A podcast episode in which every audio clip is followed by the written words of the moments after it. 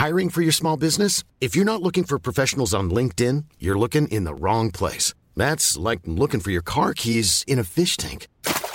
LinkedIn helps you hire professionals you can't find anywhere else, even those who aren't actively searching for a new job but might be open to the perfect role. In a given month, over 70% of LinkedIn users don't even visit other leading job sites. So start looking in the right place. With LinkedIn, you can hire professionals like a professional. Post your free job on linkedin.com slash people today.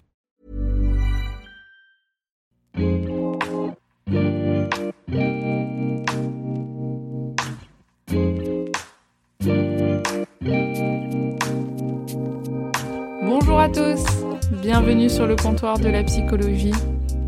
J'espère que vous allez bien, du moins que vous allez toujours aussi bien que quelques minutes auparavant, parce que normalement vous écoutez cet épisode à la suite de la première partie. Comme je vous avais dit, je les ai mis directement en ligne les deux, puisqu'on avait été coupé par des bruits de travaux. Et alors en plus, vu qu'on a dû s'arrêter au moins 10-15 minutes, on avait continué un peu notre échange, puis après ça a glissé, on a parlé des vacances, on a parlé de Secret Story et de Vivian et Nathalie, je sais pas si vous vous souvenez. C'était assez dingue quand même euh, de faire croire qu'ils étaient euh, fils et mère alors qu'ils couchaient ensemble. Je me demande ce que Freud en aurait pensé à ce moment-là. Enfin bref, vous voyez qu'on a totalement dérivé de nos échanges. Et donc c'était pas si évident de reprendre exactement là où on s'était arrêté. Je me souvenais qu'on parlait de la psychanalyse, donc j'ai continué en reprenant euh, le fil de la discussion. Vous allez voir, vous allez vous en sortir et vite reprendre le train en route. Je vous souhaite donc une bonne écoute pour la continuité de cet épisode. À tout à l'heure!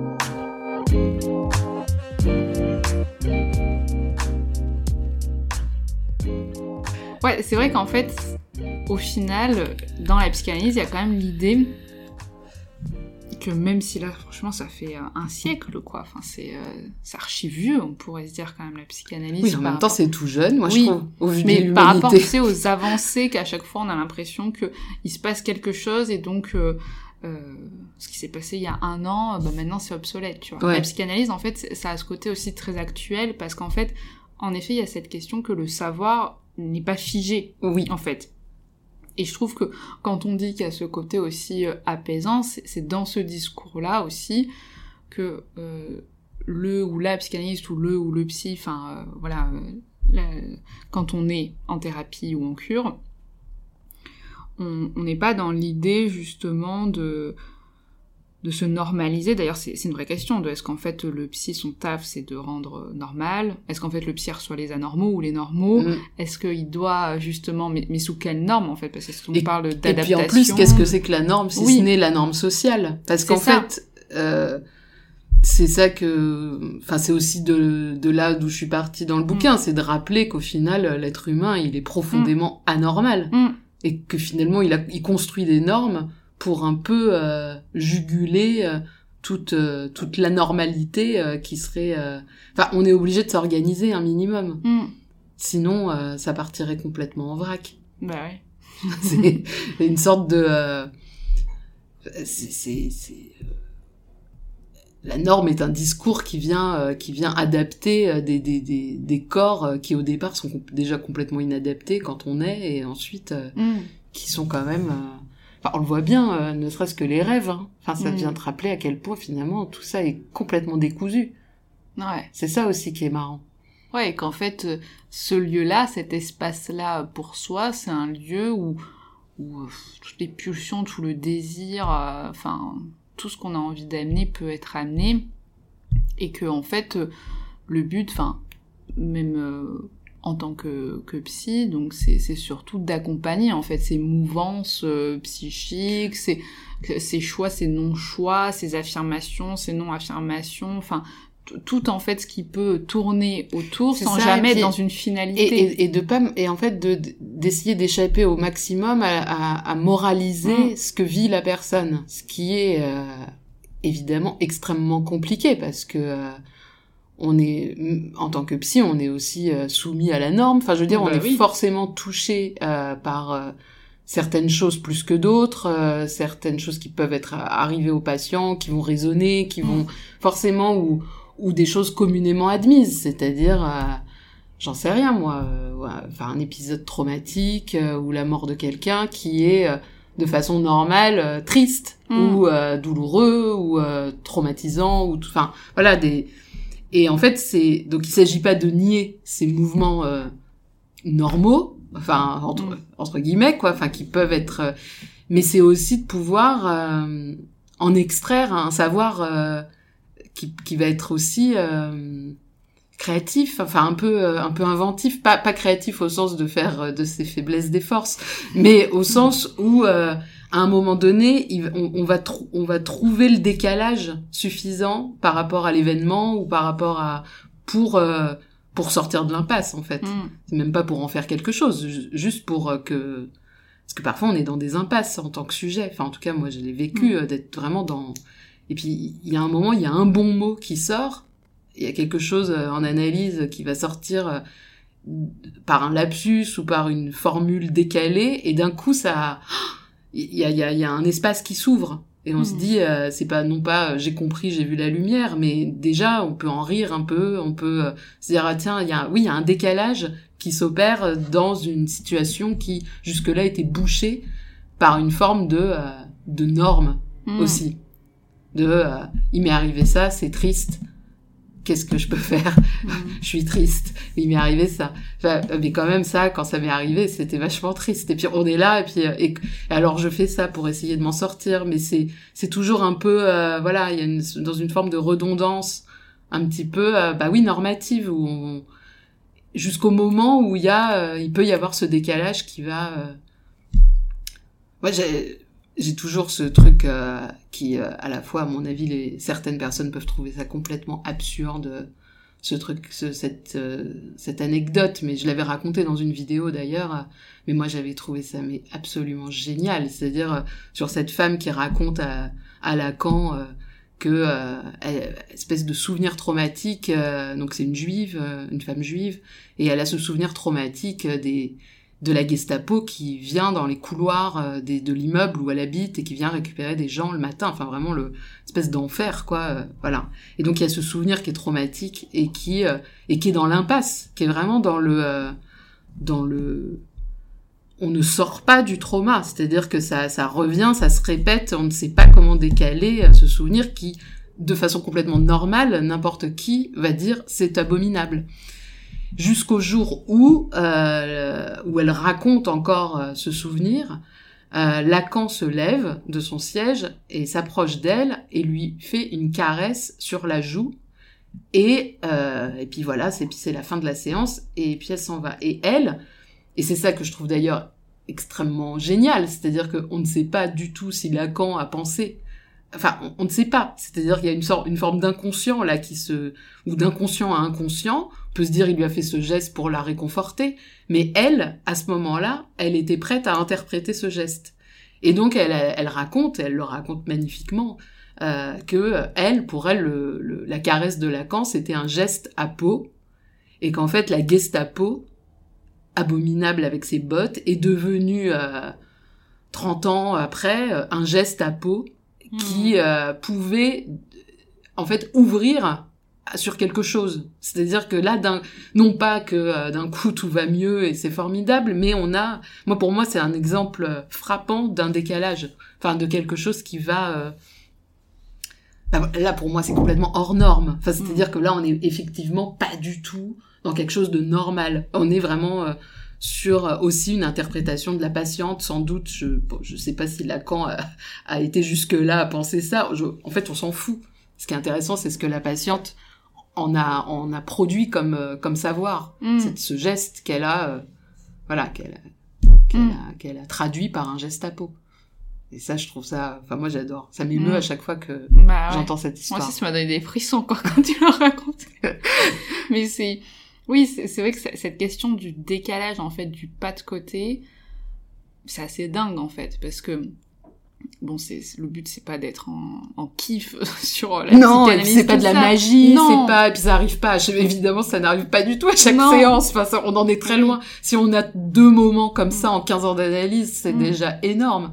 Mais c'est des moments fondateurs. En fait, c'est des moments où vraiment il y a un truc qui, on sent qu'il y a quelque chose qui va vraiment mieux, mais en profondeur. C'est-à-dire que c'est pas juste, euh, aujourd'hui je suis content, Mm. euh, après je suis, c'est vraiment des, c'est structurant. Mm. Voilà, il y a quelque chose qui se structure pour soi. Et ça c'est, euh, et, et c'est pas égoïste en plus. C'est vraiment une structure, j'ai l'impression, qui permet d'être au monde aussi, qui, qui, qui, qui fait qu'il y a, il y a quelque chose qui se supporte un peu plus.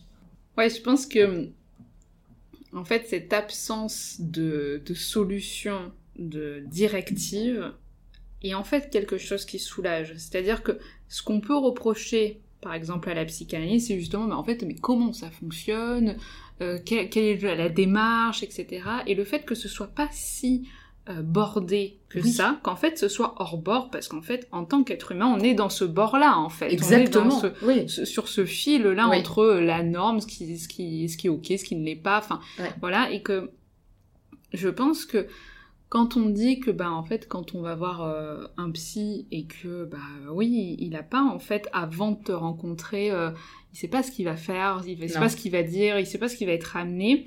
Moi, il y a quelque chose qui vient, en fait, me, genre, euh, on, on cherche pas en fait à, à normaliser, on cherche pas à être adapté. Bon après bien sûr qu'il y a toute la question de, de la souffrance et qui je pense Évidemment. ça est le pilier quand même de d'une normalité entre guillemets, c'est-à-dire Oui. que peut-être que la normalité c'est surtout aussi une absence de, de grande souffrance, en Oui. tout cas de mais de côté inadapté par rapport à soi euh, aussi, pas par rapport forcément à la norme, mais qu'en fait ce qui se passe dans cet espace thérapeutique et ce qui se passe chez le psy, c'est qu'il n'a pas à être euh, prescrit du dehors d'une certaine ça. façon. C'est-à-dire que euh, il n'a pas en fait à, à- à féliciter, je sais pas, un projet ou à le dénoncer. Je pense Oui. par exemple à la question du genre, des, des transformations, des opérations.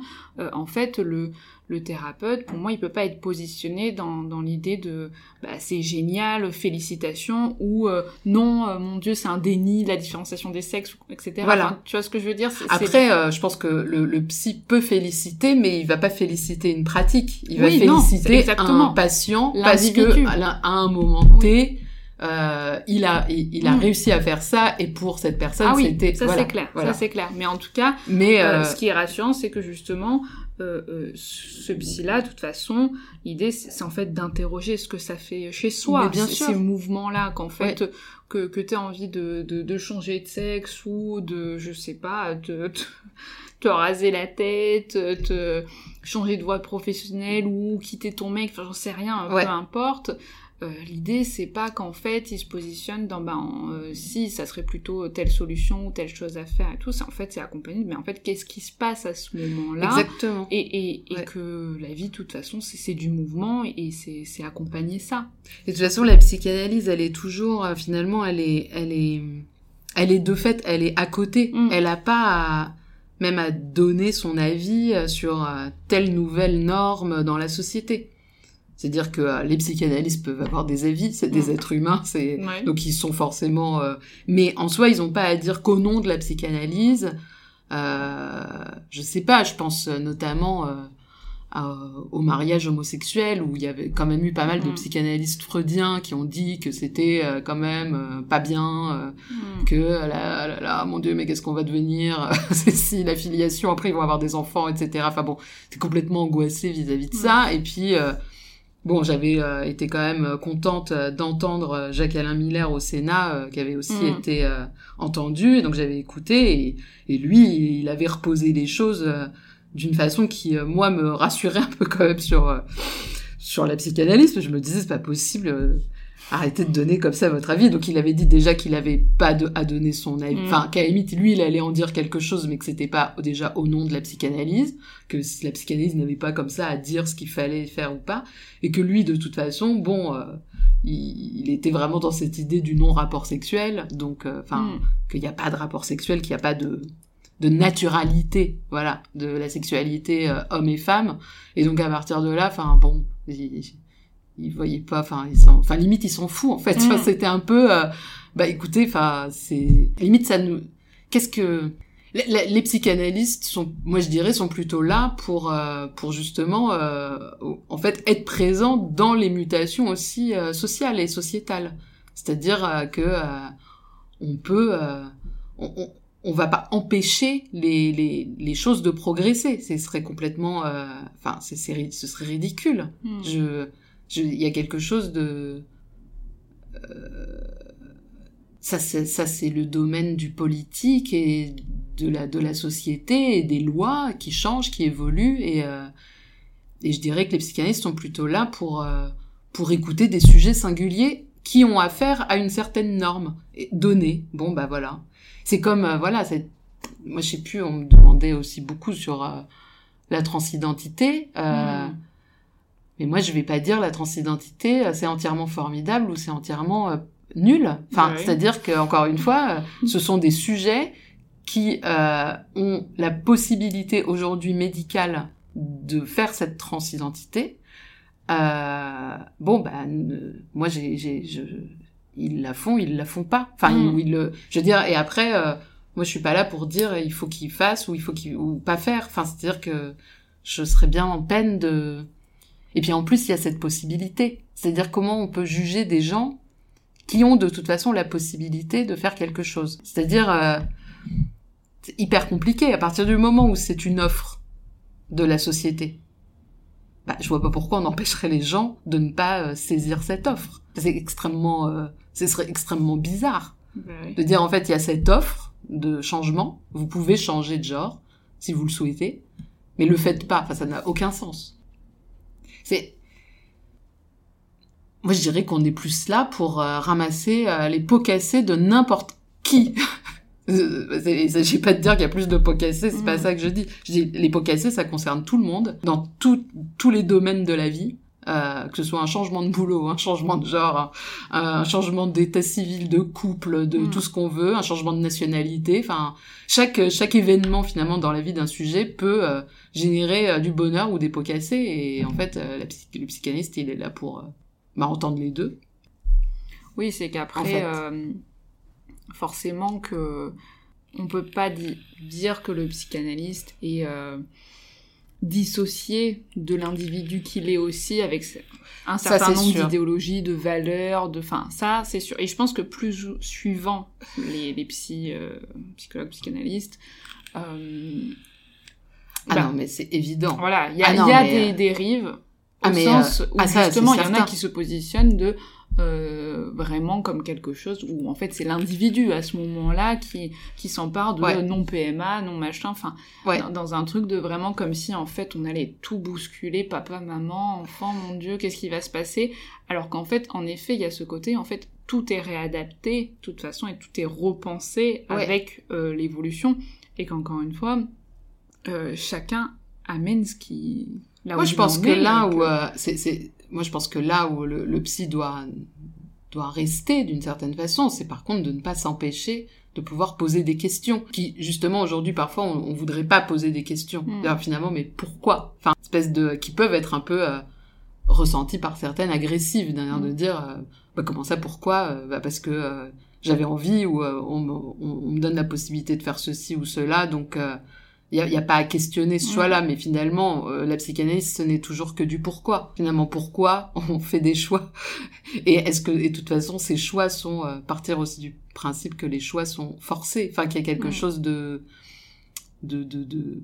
Est-ce qu'on fait tout le temps des... Je, je sais pas s'il y a des choix entièrement libres. C'est déjà euh, un choix, c'est renoncer. Donc, euh, et c'est finalement toujours euh, cette, euh, ce point finalement de conflit qui nous intéresse mais euh, qui, est- qui, est- qui devrait au maximum être libéré. Alors bien sûr que j'ai, j'ai, je, je sais que je sais qu'il y a des psys euh, qui euh, qui sont contre certaines choses, ça, qui ont vraiment cette cette ce, ce, ce- bah, qui confondent un peu trop pour moi le père le père réel et le père symbolique quoi enfin qui qui pensent que il faut quand même du père un homme pour Mm. faire père quoi Oui, alors que dans, dans la psychanalyse, l'idée c'est que justement, on, on est dans le symbolique c'est ça aussi. Et, euh, et que ça, c'est extrêmement soulageant de Ouais. se dire qu'en fait, le réel, alors on n'est pas non plus dans un truc où il n'existe pas, mais euh, enfin, réel au sens de, de la réalité extérieure, l'environnement, mais que en soi, il, il a, il a pas à être euh, la définition même après, justement, du, normal, de l'adapté ou de l'inadapté. C'est ça. Et qu'en fait, on, peut jouer avec tout ça aussi. Et je pense que la question du, du jeu, enfin, tu disais tout à l'heure aussi du rire, ça, par contre, ça, ça a presque une, justement cette valeur thérapeutique aussi, mm. c'est-à-dire après de, de supporter des fois le questionnement, de, de supporter euh, l'absence de réponse, qui en fait, euh, on, a l'impression que quand on va en thérapie, ça serait juste... Après, on ressort euh, blanc comme neige, quoi. Oui, comme si vraiment on serait c'est bon, débarrassé de toutes ces questions, que enfin, justement, on en revient à l'idée de je sais qui je suis, ce que je veux, où je vais. En fait, pas du tout. Non.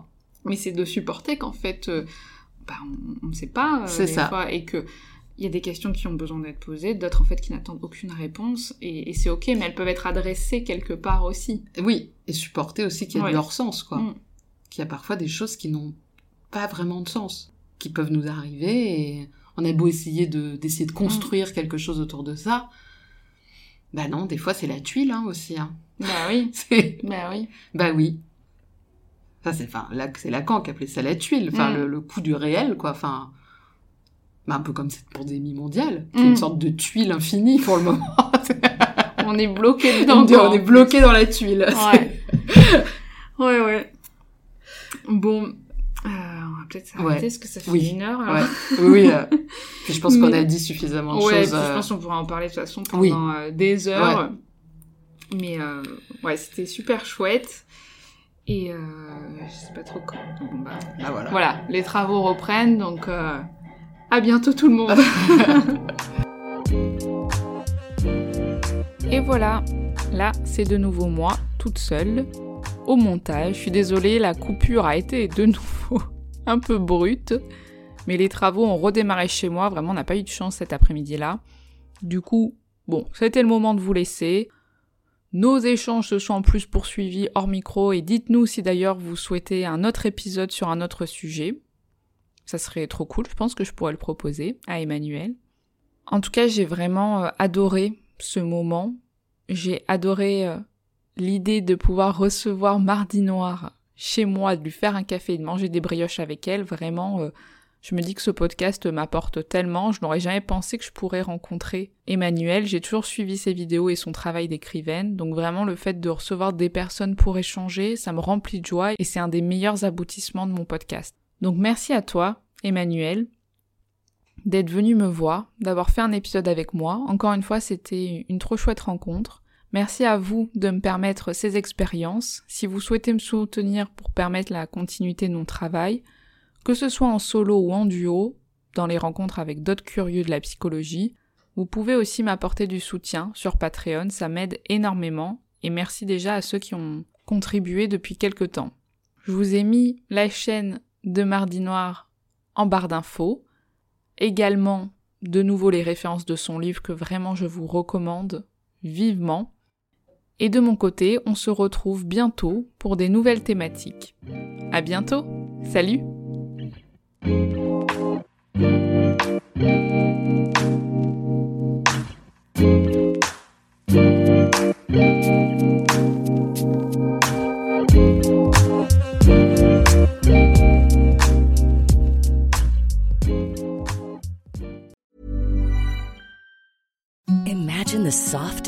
You've ever felt. Now imagine them getting even softer over time. That's what you'll feel with Bowl and Branch's organic cotton sheets. In a recent customer survey, 96% replied that Bowl and Branch sheets get softer with every wash. Start getting your best night's sleep in these sheets that get softer and softer for years to come. Try their sheets with a 30-night guarantee. Plus, get 15% off your first order at bowlandbranch.com. Code BUTTERY. Exclusions apply. See site for details. Hey, it's Paige DeSorbo from Giggly Squad. High quality fashion without the price tag. Say hello to Quince. I'm snagging high-end essentials like cozy cashmere sweaters, sleek leather jackets, fine jewelry, and so much more. With Quince being 50 to 80% less than similar brands. And they partner with factories that prioritize safe, ethical, and responsible manufacturing. I love that. Luxury quality within reach. Go to quince.com slash style to get free shipping and 365 day returns on your next order. Quince.com slash style.